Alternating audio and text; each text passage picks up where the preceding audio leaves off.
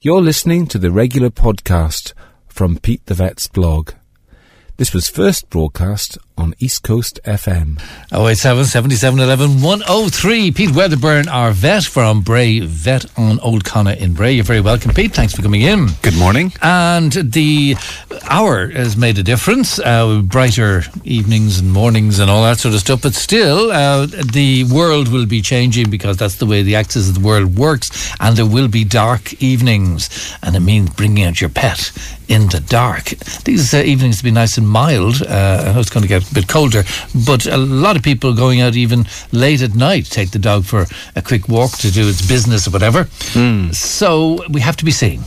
Yes, um, I I think there's two aspects of this. First of all, there's road safety.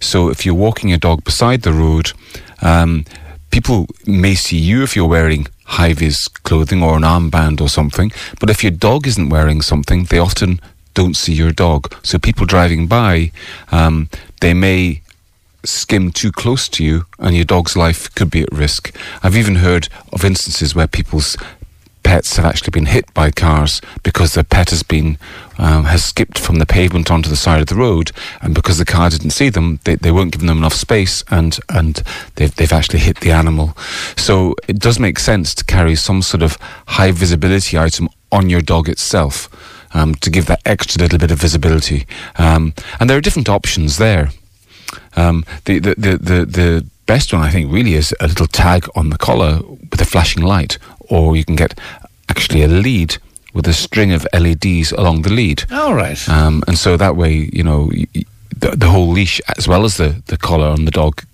are all lit up. And so it's quite difficult not to see them then because they're, they're, they're, lit up like Christmas trees, really.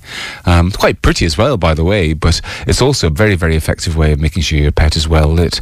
And there's a se- so road safety is the first reason. And you can also get high visibility clothing like um, dog jackets or um, bandanas or whatever that have got strips in them like cyclists wear that reflect light very um, brightly, so it makes them much easier to see in headlights. Um, but the other aspect is if you're actually walking your dog in the park or in a field uh, and it's dark, whether it's early morning or in the evening, um, your pet can actually go missing and go out of your out of it's, it's okay I think it's okay to have a dog off the leash as long as you have the dog under control as long as you know they're going to come back to you when called um, and in daylight that's fine because you can actually see where your animal is if they're, if they're 30 or 40 yards away from you but at night time or in the early mornings uh, if there's nothing lighting them up, you can't see where they've gone sometimes. Uh, we have a black dog, Finzi, and um, if she's gone more than 20 yards away from us, we can't see her at all because it's so dark. So, for situations like that, a flashing tag that attaches to the collar is ideal. And you can get these that, that they switch on and off very easily, so the little battery in them lasts for ages. And all we do is we turn it on um, on dark evenings or mornings, and that then gives her that extra little bit of visibility uh, for us to see her.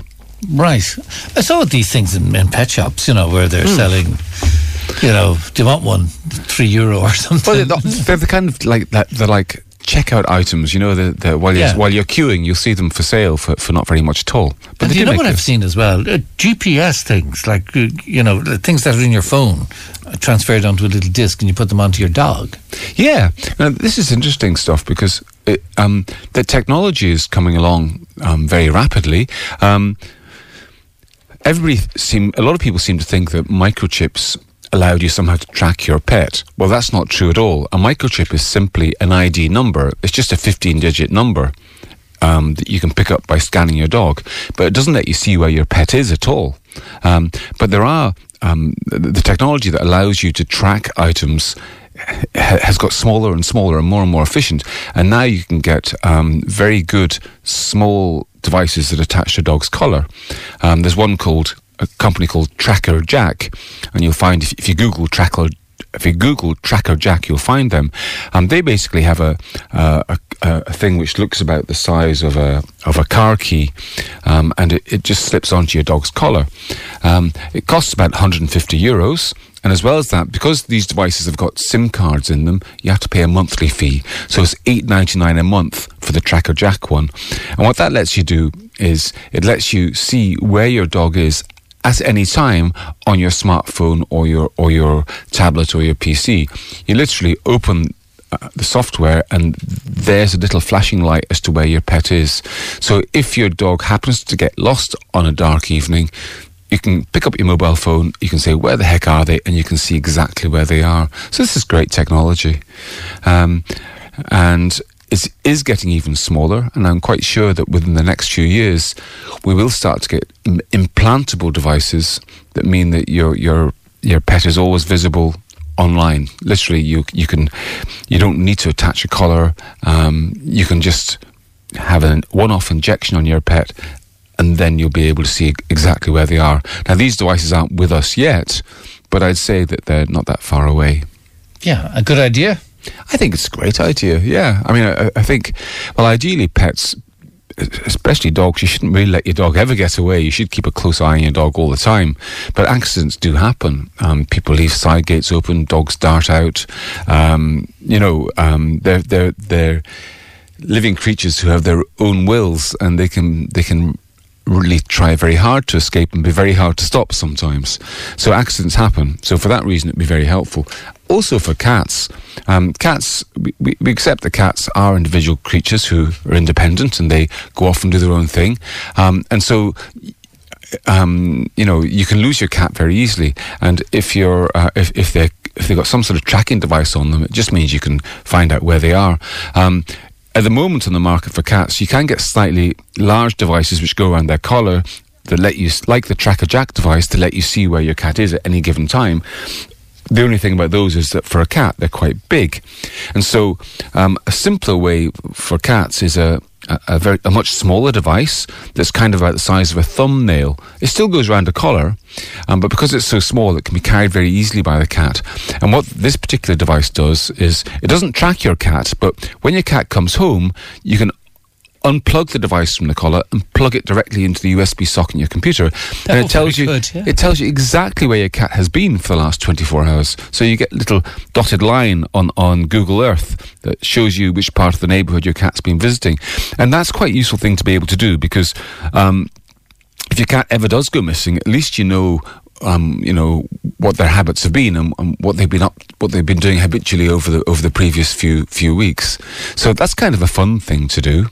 Um, probably people are going to use these things on, on, on, members of their family as well, aren't they? If you think about it, a little device in your child's um, school bag or your spouse's handbag or yeah. wallet or whatever. I'm well, sure these things will where, happen. Where were you? Ah, it's just uh, the lads and all that. Re- really, in uh, so and so so so romantic hotel. Oh, we were in the bar.